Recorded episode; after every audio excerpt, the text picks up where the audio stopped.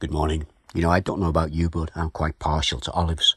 Now, we don't buy them very often, but we do always have a bottle of olive oil in the cupboard that we can use for cooking.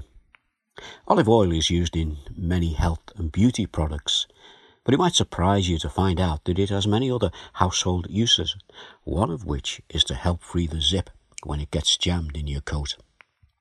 Now, the olive branch is an international symbol for peace and the dictionary defines it in this way.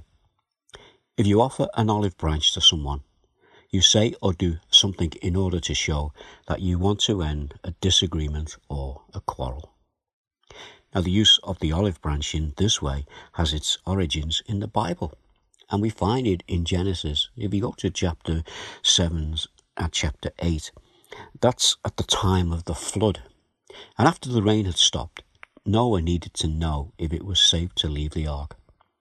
In Genesis 8, verse 8 to 11, then he sent out a dove to see if the water had receded from the surface of the ground.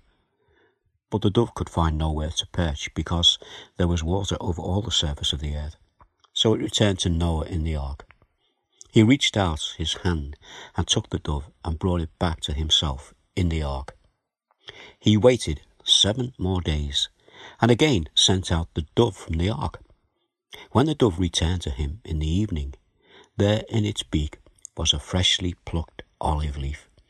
Then Noah knew that the water had receded from the earth.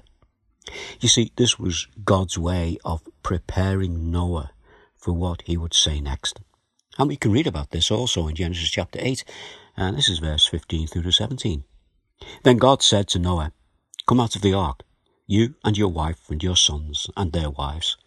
Bring out every kind of living creature that is with you, the birds, the animals, and all the creatures that move along the ground, so they can multiply on the earth and be fruitful and increase in number on it.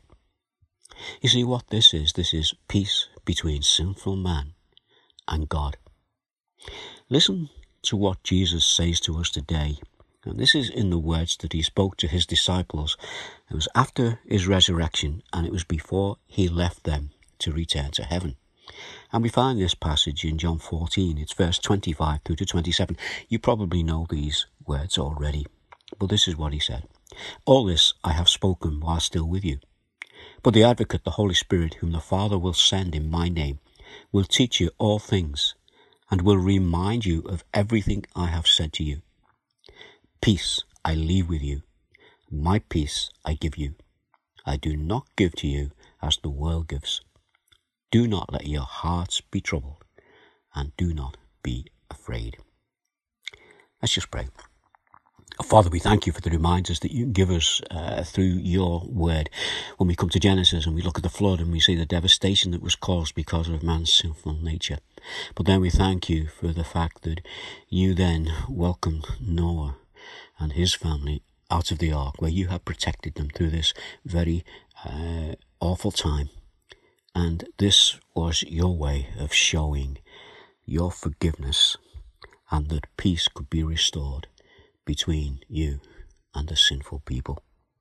And our Father, we just ask that you'll remind us of the death that Jesus died and the reason that he died, so that we too could have that restored relationship with you. And we have that in Jesus. And we come to you this morning in the name of Jesus. Amen. So, what we have here in both um, the account of Noah and the accounts of the death, burial, and resurrection of Jesus is forgiveness, reconciliation, and peace with God. Well, a few things for us to take with us during today, and eh, may God continue to bless you. In the meantime, take care, stay safe. Bye now.